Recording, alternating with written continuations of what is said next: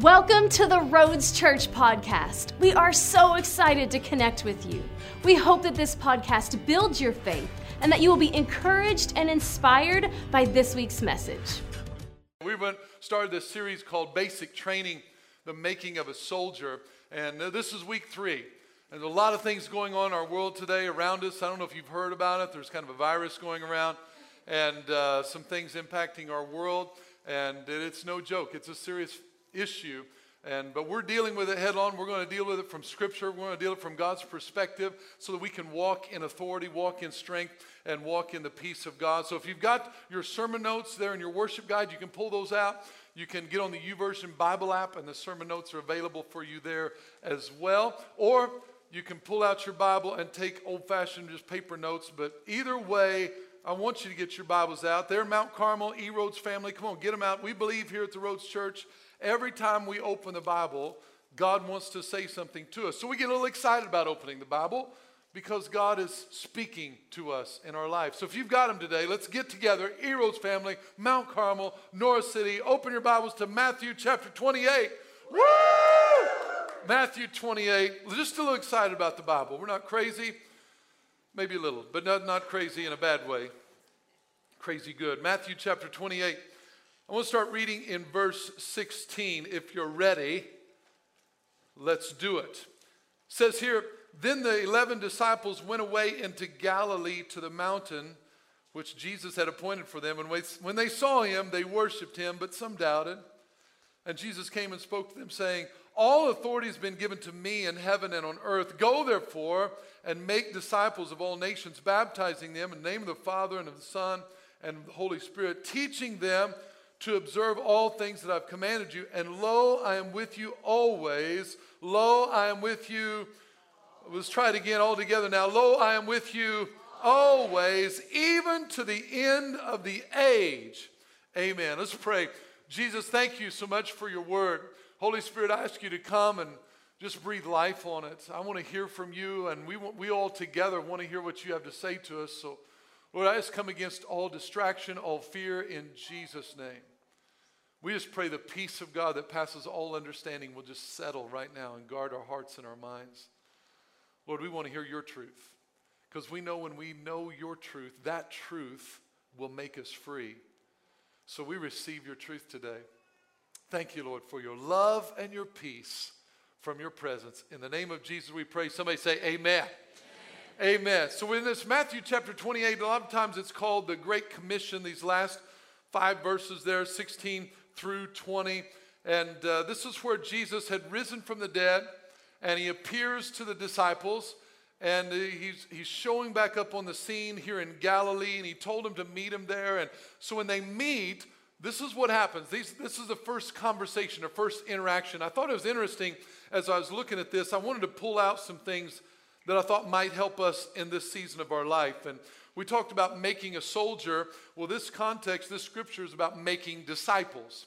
So, this is where I kind of got the theme for the whole series that God's wanting us to make disciples or make soldiers. We've been talking about enduring hardship uh, as a good soldier, but today I want to go into this a little bit and see where God takes us. So, look at verse 17.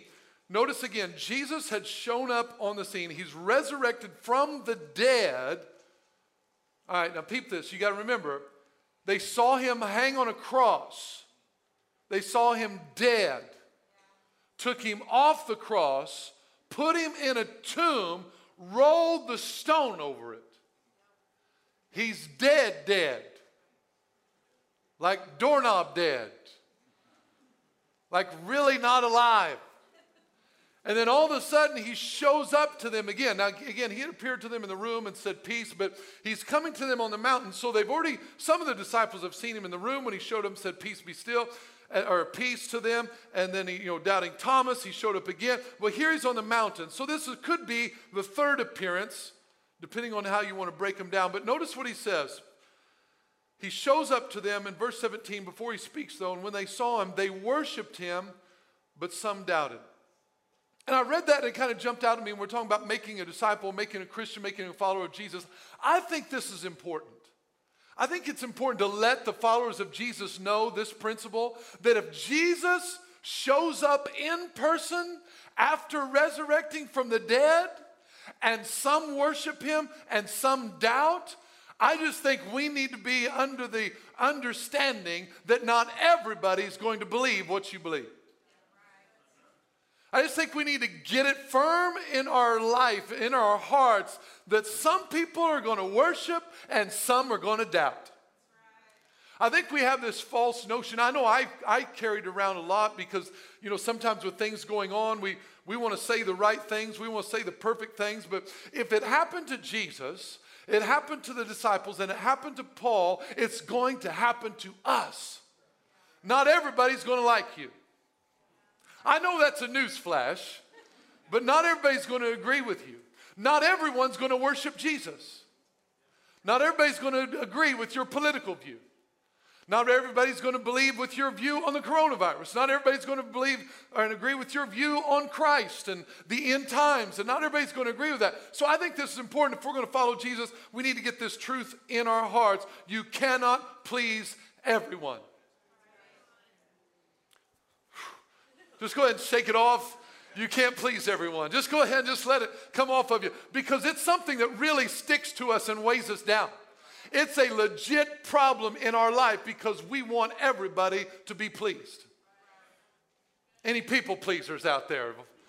We want to make everybody happy. We want everybody to get along and everybody just have a good time and have fun. I'm a middle child by birth. There's three with my mom and my dad, and so I was a middle child. Middle children, but stereotypically, are supposed to be the, the people pleasers, bring everybody together, the oldest, the youngest, everybody get along. That's great until you try and live your life that way. It can be very challenging. And so, this is why I want to address this. The, we want to make sure in our, how we're handling things. You know, you don't want to try and have the perfect post.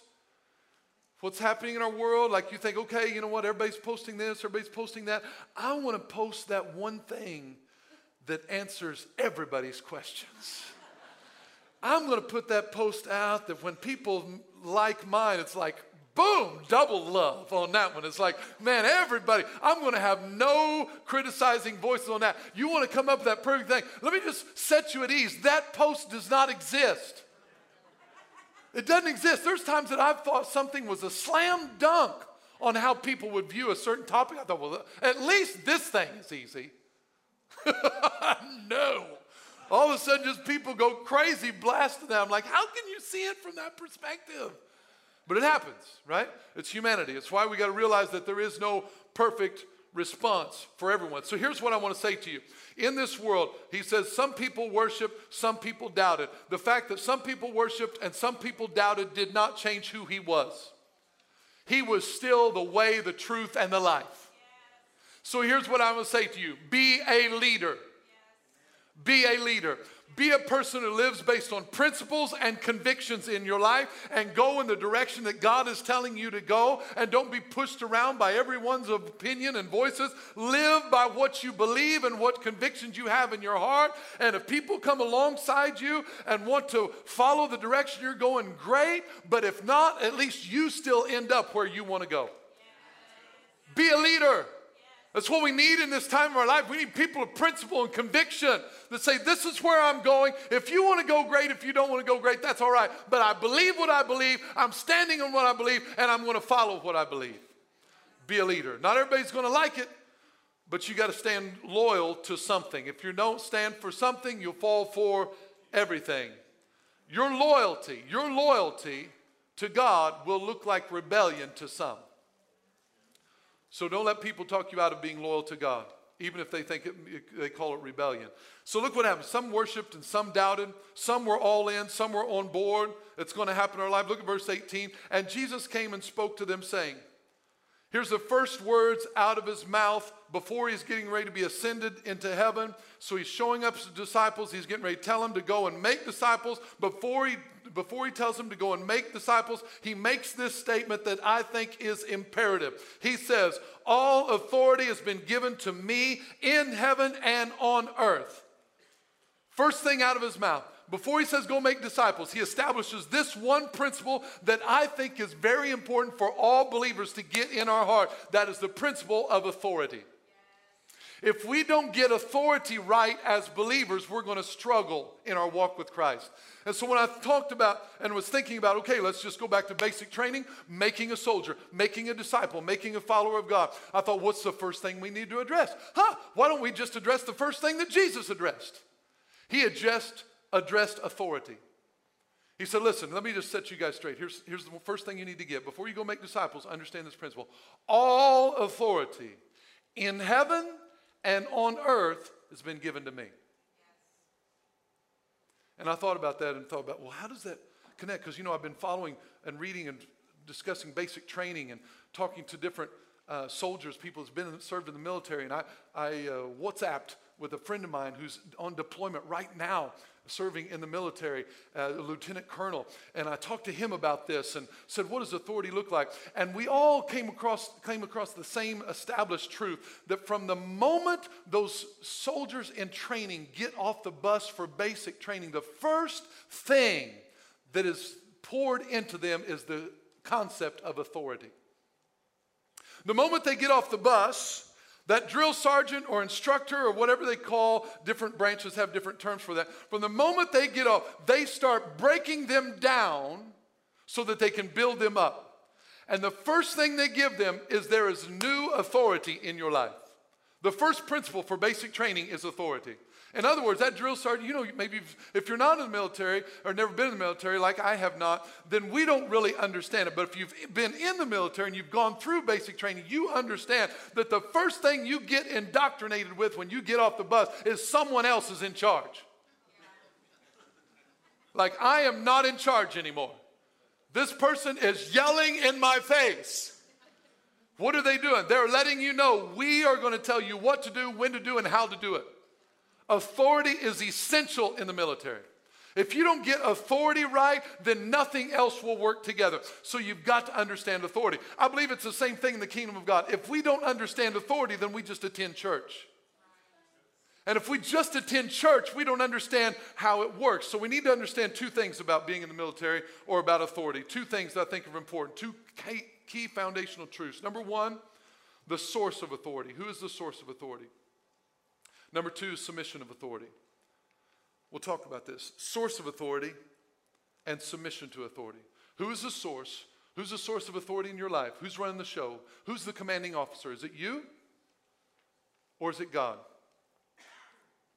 We've got to establish that. If we're going to be victorious, if we're going to walk uh, in victory in our life, we have to understand these two things. Number one is who's the source of authority, and number two, are you submitted to that authority? What's the chain of command in your personal life?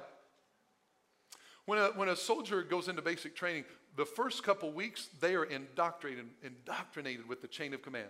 They will get quizzed on the chain of command. Who's your superior officer? Who's their superior officer? You, are, you, thing, you have to take written tests on you. You have to know the chain of command. Who are those above you and who are those below you? You have to know the chain of command. It's the same in the spiritual. We need to know our chain of command spiritually.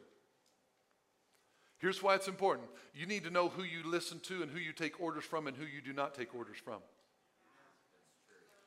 The chain of command tells you that when my superior officer tells me something, it's yes, sir, yes, ma'am, Whoever's your superior officer, you, you, you just, whatever they tell you to do, that's what you do. And now you take those orders and you give those to the people after you. Spiritually speaking, we need to know who our superior officers are and who those are that are under us. Very important. Very important. Let's get into it. Let's look at it here. So now, Jesus says, All authority has been given to me in heaven and on earth. Why does he make that statement? All authority has been given to me in heaven and on earth. Jesus was called by two phrases a lot. He was called the Son of God and the Son of Man. When I used to read the Bible, I didn't think there was any big deal. Son of God, Son of Man, what's it matter? It matters. Son of God means that Jesus was not the product of a male. The Holy Spirit conceived Jesus in Mary. She was a virgin. So he's a son of God. Son of man, he was born of a mother named Mary. So he's both of heaven and of earth, Son of God and Son of man. Are you with me? It's important that we break that down. There's a reason for it. Son of God is a uh, phrase is used 46 times in the New Testament, Son of Man 87 times. Why so many more times? Notice what he said Jesus has authority in heaven and on earth. Jesus has authority in heaven, as Hebrews chapter 4 says, he's our high priest. He's our high priest. When Jesus died and rose from the dead, he's now seated in heaven as both the Son of God and the Son of Man. Here's why that's significant the Son of God left heaven and became a man. And became a man, lived on this earth and died, and then rose from the dead, went back and ascended into heaven. So now he's Son of God and Son of Man. Why is that important? He says, All authority is given to me in heaven. Now, Jesus, before he came to the earth and back as after he came to the earth, are two different pictures. Before he came to the earth, he did not have the connection with mankind like he did after he was resurrected. Now he is Son of Man and Son of God. So now he becomes our representative in heaven. Here's why it's important authority. Hebrews chapter 4 says he's our high priest. We can come boldly to the throne of grace that we may obtain mercy and find grace to help in time of need.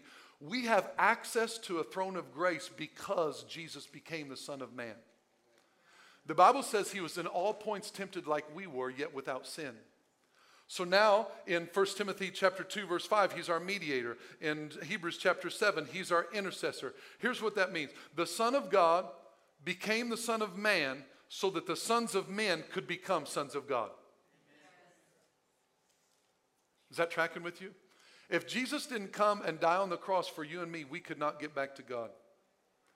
Jesus didn't need to come to earth to reconcile his relationship with the Father. He had to come to earth to reconcile our relationship with the Father.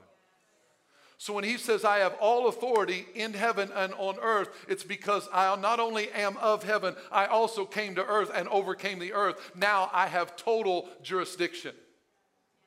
I'm establishing authority for you, I'm establishing who's in charge. You need to know this. Who's in charge of everything? Jesus. He's in charge. Look at uh, Philippians chapter 2, verse 5 said this Let this mind be in you, which was also in Christ Jesus, who being in the form of God, did not consider it robbery to be equal with God. So this is what he was. He was equal with God, but made himself of no reputation. Here's the gospel. Can I be as plain as can be? Jesus was equal with God, but he humbled himself. He made himself of no reputation. Look what it says. He took on the form of a bondservant, and coming in the likeness of men, being found in appearance as as a man, he humbled himself and became obedient to the point of death, even the death of the cross. Can you imagine? You're the creator of mankind and you come down, you humble yourself, you set aside your deity and come and humble yourself and become like your own creation. And then that creation that you created actually beats you and crucifies you. That's the position he took for us. That's the gospel. So now he humbled himself, took on the form, death on the cross. Therefore, God has highly exalted him and given him the name which is above every name. Verse 10, this is important that at the name of Jesus, how many knees are going to bow? No, no, no, no, you don't, don't have it yet. That at the name of Jesus, how many knees are going to bow? We're getting closer. That at the name of Jesus, come on, Mount Carmel, how many knees are going to bow? Every knee, every knee will bow to Jesus. Every knee. I don't care who you are, what political party you're with, or what religion you say you're with, every knee will bow to Jesus. So here's why my belief system is based on this. If your knee doesn't bow to Jesus now, then I'm not going to listen to what you have to say because you're not going in the right direction right now. Oh, that offends some people. That offends some people. But I said it last week, I'll say it again. My Bible says to not listen, do not listen to the counsel of the ungodly. If you don't bow your knee to Jesus, then who do you bow your knee to? So this is why I'm setting up the authority. Who's, who's the top dog? Who's the King of Kings and Lord of Lords? Jesus. So it's not me. It's not you. It's not the president. It's not the potential president. It's not the, the uh, this uh, Republican Party, Democrat Party. They're not in charge. Jesus is in charge. He's the king. He's the king. He's the ultimate authority. So now every knee will bow of those in heaven, those on earth, and those under the earth. So does that cover everything? Those in heaven, those on earth, and those under the earth. Jesus is ultimate in authority. Whew. So now we need to understand how authority works. I want to explain chain of command to you real quickly. As a believer, if I'm pulling you aside one on one, I say, come on, let's talk about authority.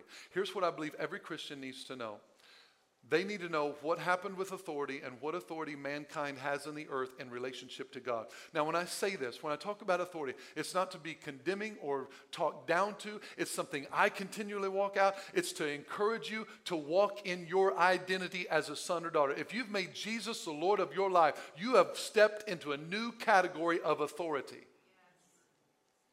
There is human beings and then there are born again sons and daughters of God, and those are two distinct different positions of authority.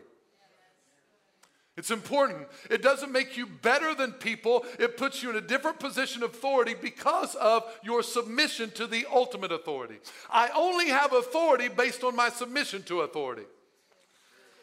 I don't have any authority unless I'm submitted to true authority. So when I'm submitted to true authority, I now have delegated authority, authority underneath his true authority. If I get out from underneath his true authority, I have no authority. All right, just trying to lay it out for you. So now he says, All authority has been given to me. Authority is delegated power. In Genesis chapter 1, when God created the world, and I don't have time to go through, but it's in your sermon notes. Genesis chapter 1, verse 26. Your Bible says, that God made man and woman in his likeness and in his image, and then he gave them dominion, gave them authority over the earth, over all the earth, the Bible says. So God has ultimate authority. Can we agree on that? Does God have ultimate authority? He is sovereign, He is king, He is Lord of all. God has ultimate authority. In Genesis 1, He created a physical world and then He delegated.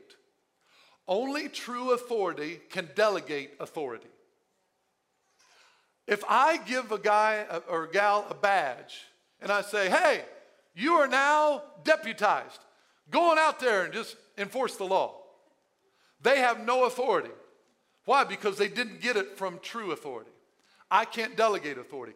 God has ultimate authority. He delegated authority to mankind. He says, you know what? You're in charge.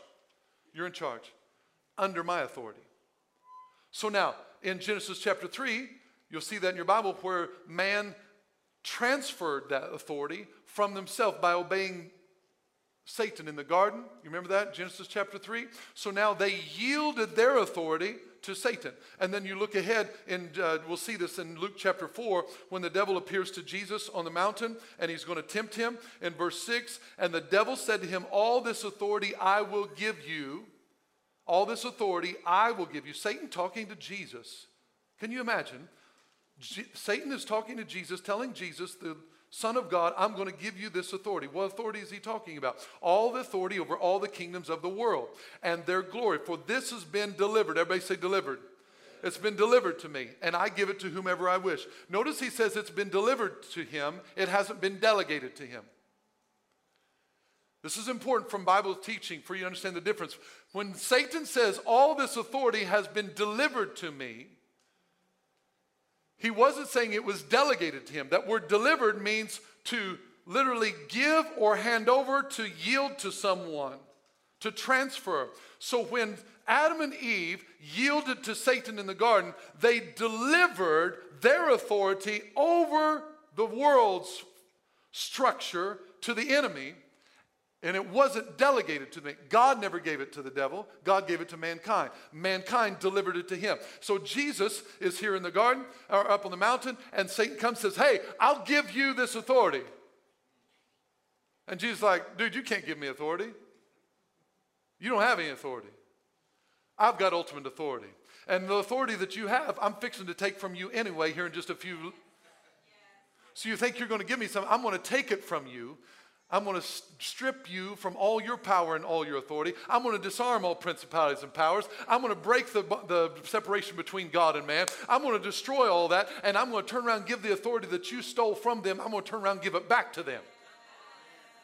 This is the chain of command and authority, and we need to understand this spiritually because otherwise we just come to church and we wonder why what's happening, what's going on, and we never walk in authority as believers because we're waiting on God to do something He's delegated you to have the authority to do. And I'm not saying that in a condemning way, I'm saying that in an uplifting way, that there's more to you than meets the eye. There's more that you have ability to access and t- tap into, but we need to know our authority, so we got to be connected to true authority because the liar's going around like a roaring lion saying he's got authority. Roar, roar.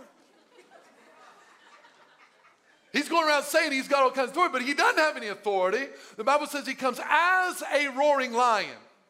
As, as, it's imitation. His is, oh, I'll, I'll tell you something. God spoke this to me this morning when I woke up. It wasn't in the first service, this, this is free, coming off right now. But the Bible says that Satan walks around as a roaring lion. What is he talking about? He's talking about his sound, his voice. It's as. He can talk.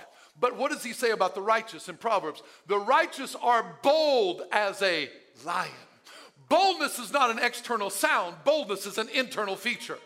So the difference between us and the devil is he talks a big game on the outside, but we have something on the inside. We're bold as a lion. We have an internal boldness. So this is what we have at our disposal. So God delegates authority. So now he gives it back to us in Luke chapter 10. Remember, he died and rose from the dead. When he, when he came, Jesus came to take authority back from the enemy. In verse uh, Luke chapter 10 and verse 18, and he was talking to the 70. They'd returned. Uh, uh just backstory, real quickly. So he had sent the disciples out, and he had told the disciples, "Hey, we're gonna. I'm gonna give you authority." And I want you to go preach the kingdom of God. And I want you to go and I want you to preach the kingdom. I want you to heal the sick and cast out demons. That's what he told the disciples. He told them, You go heal the sick, you go cast out demons. You go do it. This was a new theology. They didn't have that in the Old Testament.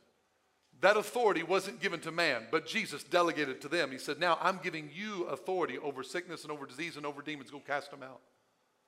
So they come back here in Luke chapter 10. They come back from this little evangelism trip. They come back, they had some meetings, they had a great time, and they come back to the Lord and they say, Lord, man, what you said was real. It was legit, man. We cast out, we saw demons get cast out in your name. It's happening. Man, this is awesome. And look what Jesus' response was. They're rejoicing over these demons being subject. And uh, Jesus said, uh, I saw Satan fall like lightning from heaven. First time I read that, I thought it was no big deal. I saw Satan fall like lightning from heaven. And there's God highlighting what he was talking about. They were excited because demons were subject to them. Here's about authority. we have authority over demons. We've never heard of this before. It is awesome. And Jesus I saw Satan fall like lightning. Do you know how lightning falls? When you see lightning fall, do you see it go,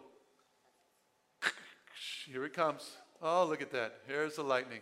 Boy, that's a bright one. Here it comes. Boy, it's coming down. It's kind of sharp, little jaggedy. Look at all that.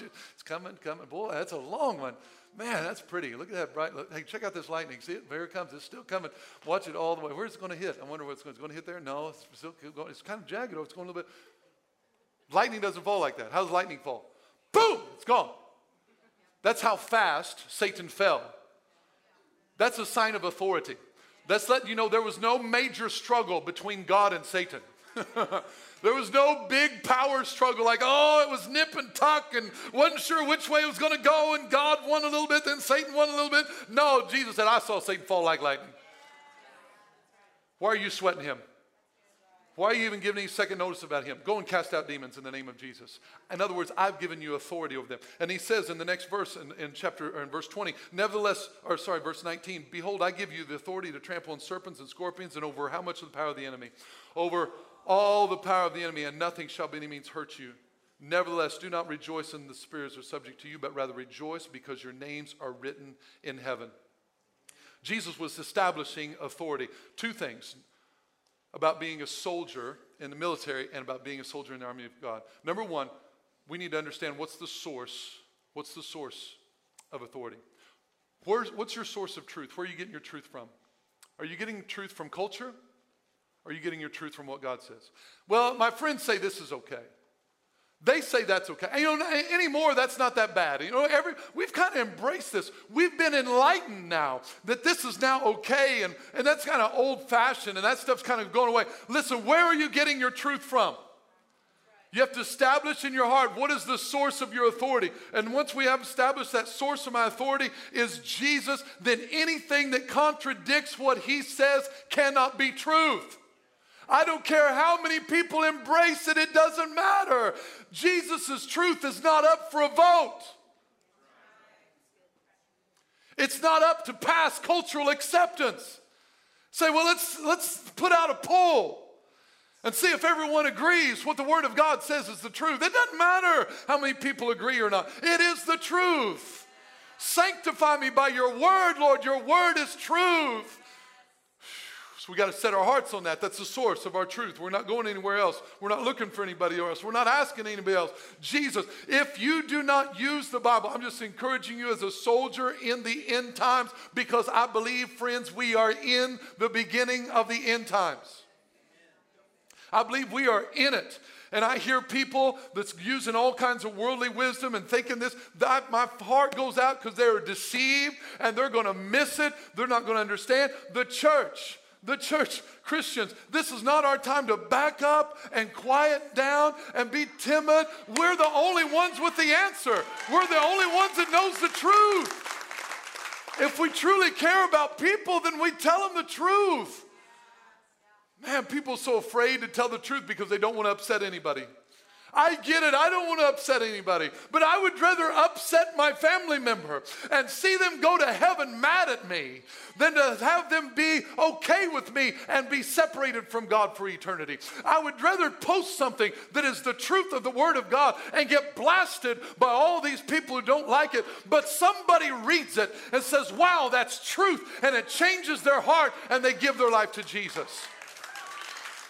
We got to stop worrying about how many likes we get and we got to worry about how many disciples we're making, how many followers of Christ we're making, because I'm telling you, it's time to separate the wheat from the chaff. The sheep and the goats are getting separated. In that context, sheep are good people. You know, sometimes you're like, I'm not a sheep. You know, well, in this context, you want to be a sheep. You want to be sheep. So we got to understand the source of our authority is Jesus. Psalm 119, 160 says, The entirety of your word is truth, and every one of your righteous judgments endures forever. But number two, we got to understand submission to authority. Source of authority and submission to authority. Here's one thing I, I found out in talking to my friends about the military. Whenever you embrace the system of authority, you're not just submitting to your commanding officer. You're also submitting to a authority structure. Here's what I mean. Whenever I say I'm going to submit to an authority structure, I understand that there is a chain of command. There are those that are above me and those that are beneath me. So I understand not only my responsibility to submitting to authority over me, I also understand my responsibility to be a leader for those that are under me. So I also have to embrace my authority. If I only submit to authority but I never embrace my authority, the people under me are going to falter. You in your life and my life as Christians, we need to understand not only our submission to God's authority, but we have to embrace our authority so that the things that are under us will stay under us. Here's the problem we have too many times. If we don't know what authority we have, we don't know what we have a right to refuse and change in our life. So when the enemy comes against us, and not everything is the devil, some things are just people that are deceived, but at the root of everything, it is God, good versus evil. That's the root. Too many times we're getting caught up in the minutia of the struggle being about uh, Republican versus Democrat, mask versus no mask, uh, vaccine. No, we get caught up in all the ultimate root of everything Jesus versus Satan. Not in that Satan's going to win. It's just Jesus, his kingdom, to bring as many followers to heaven, and Satan trying to steal, kill, and destroy, and drag as many people to hell as possible. That is the ultimate root. And if we don't understand that, that paradigm, we will ca- get caught up in the superficial surface stuff and we will sacrifice our religion and our faith for the sake of social, cultural issues.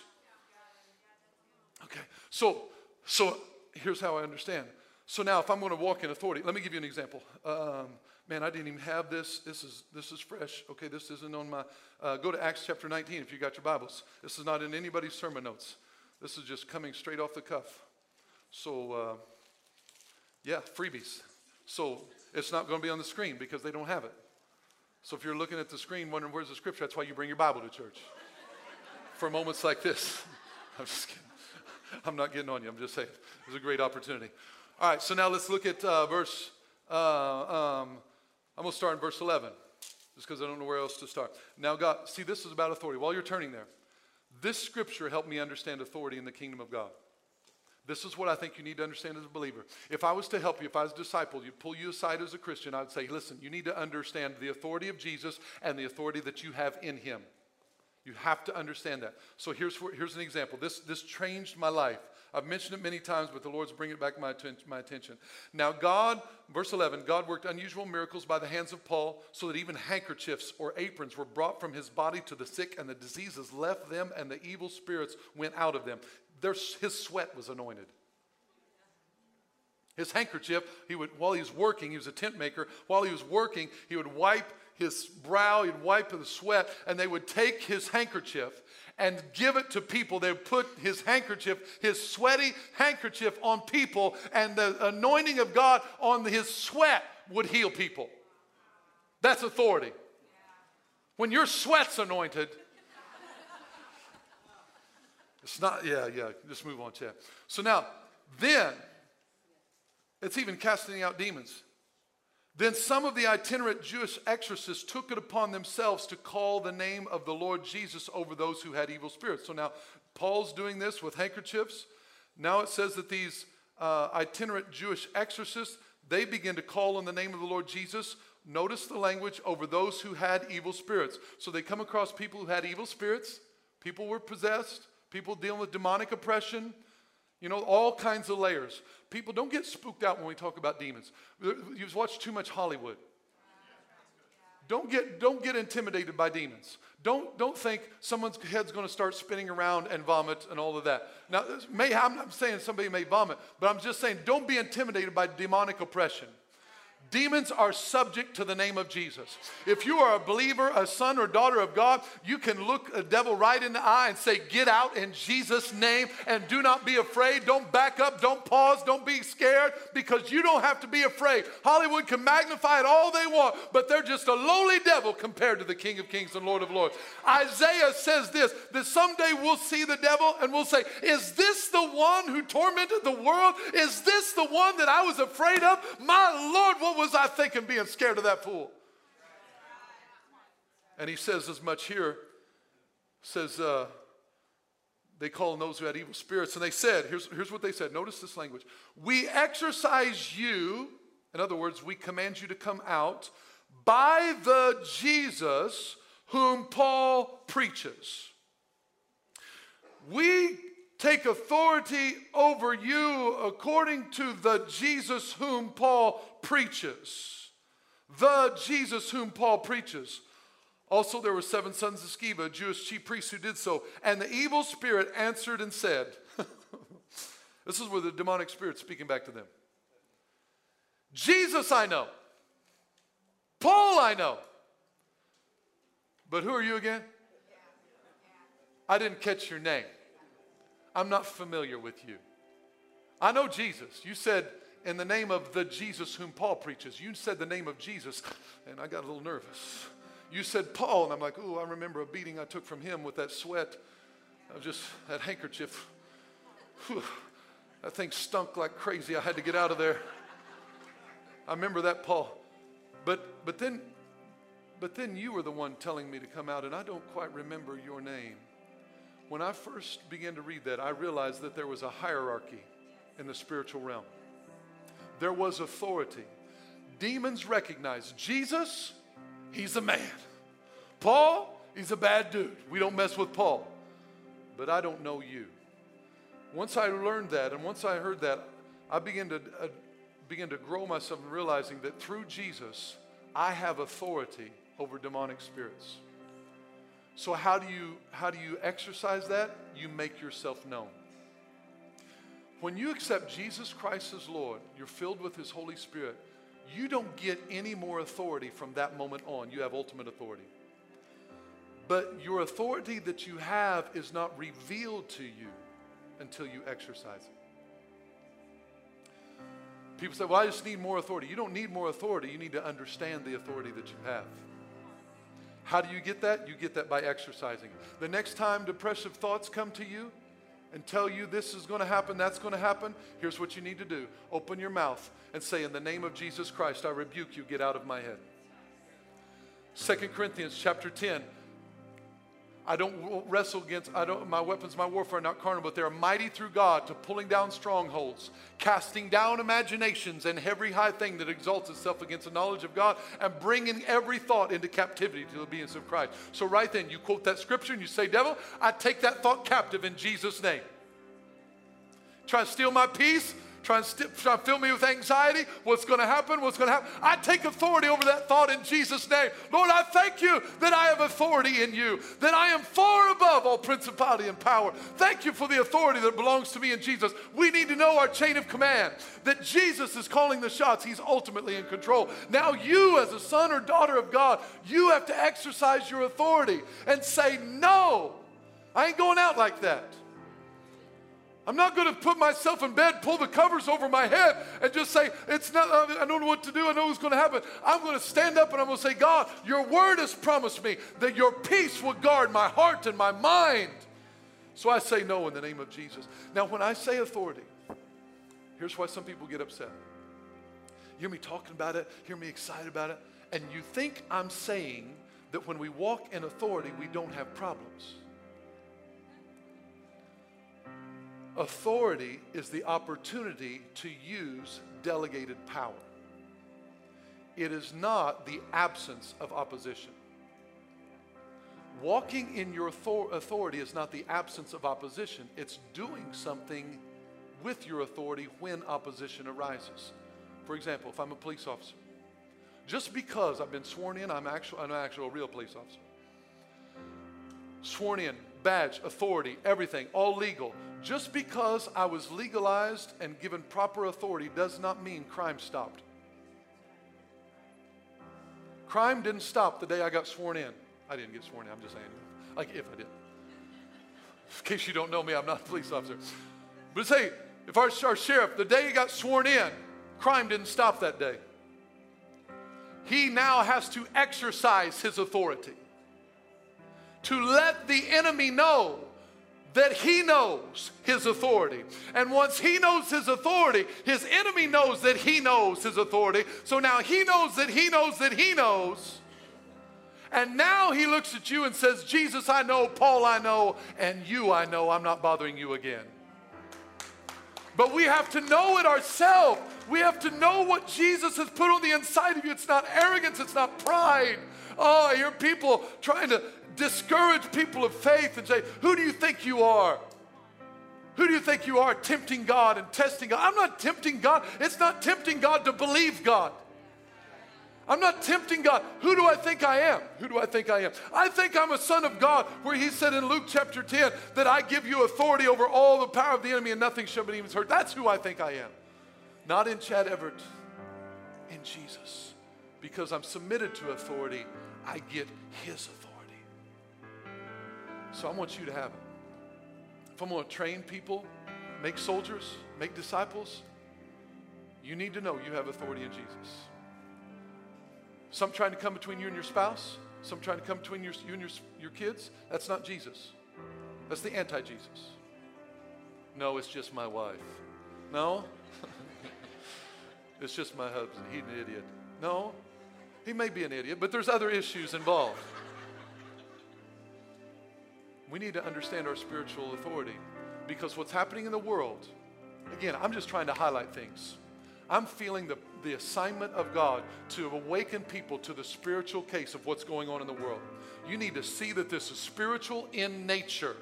Don't get caught up in mail in voting and all that and forget to know that Jesus is at the center. He is our focal point. Do not lose your faith in Christ. Do not lose your focal point on Him because you'll come over here and take a side on a social issue against Jesus and you'll forget that He's the one that all that matters. He's the one that matters. So, two questions. Let's pray this way. Number one, what is the source of your authority? Is it your party? Is it your cultural view? Is it your friends? Is it your boyfriend, your girlfriend, your parents? Your... I don't want to be the source of my kids' authority. I want to be a reflection of the true authority to my kids. If they don't see the authority of Jesus in my life, then I'm not giving them the right picture. I got to let them see Jesus in me, that I am submitted. Dads, on, men, macho men, if you're not submitted to Christ, then you have no authority. You have no real delegated authority. Let your kids see that you kneel before God and say, Jesus is the Lord of this house. He is the king of this house. Whatever he says, he's my commanding officer. And when he says jump, I say how high. Put your life submitted to Jesus and watch your kids see real authority. I'm the authority in this house. No, you're not. Jesus is the Lord. Let them see what real authority looks like. Real authority looks like this God, here's my life. I'm in authority by submitting to true authority. And in that submission, I get to walk in my authority as a husband. I don't have authority over my wife because I'm a man. I have authority to walk and encourage and lift up my wife because I'm submitted to the Lord. I don't have authority over my kids because I'm the boss of the house, because I brought them in this world, I can take them out. I want to pray. Let's feel the Holy Spirit wanting to challenge us. What is your source? What is your source of authority right now in Jesus' name? Come on. Give your heart to it. If you're watching online, you're in Mount Carmel, you say, Jesus isn't the Lord of my life, right now it's time to get on his team. There's, it's not time for playing games anymore. It's right now is the time. If we're going to make disciples, we're going to make soldiers, we got to be have you prepared for battle. It's time. It's time. It's time to get off the fence, pick your squad, get in, get on, get eternal, get saved. Now, Jesus is the way, the truth, and the life. And if that's you right now and you're like, Chad, I know I need to get my life right with God. I need to do it. I, am I'm, I'm in sin. I'm lost in sin. I need to make a change. I'm going in the wrong direction. I need to get in the right direction. I need to get my life right with God. Right now, I want you to commit your heart to Him, not out of emotion, not out of hype, out of a belief, out of a conviction that without Him, I am dead. Jesus paid the price for sin. You're separated from God. He became the Son of Man so that you could become a son of God, a daughter of God. Thank you for listening to this week's message. If you enjoyed this podcast and would like to give, please visit us at theroads.church. To stay connected, follow us on Facebook and Instagram. You can also subscribe to our YouTube channel to watch our latest sermons.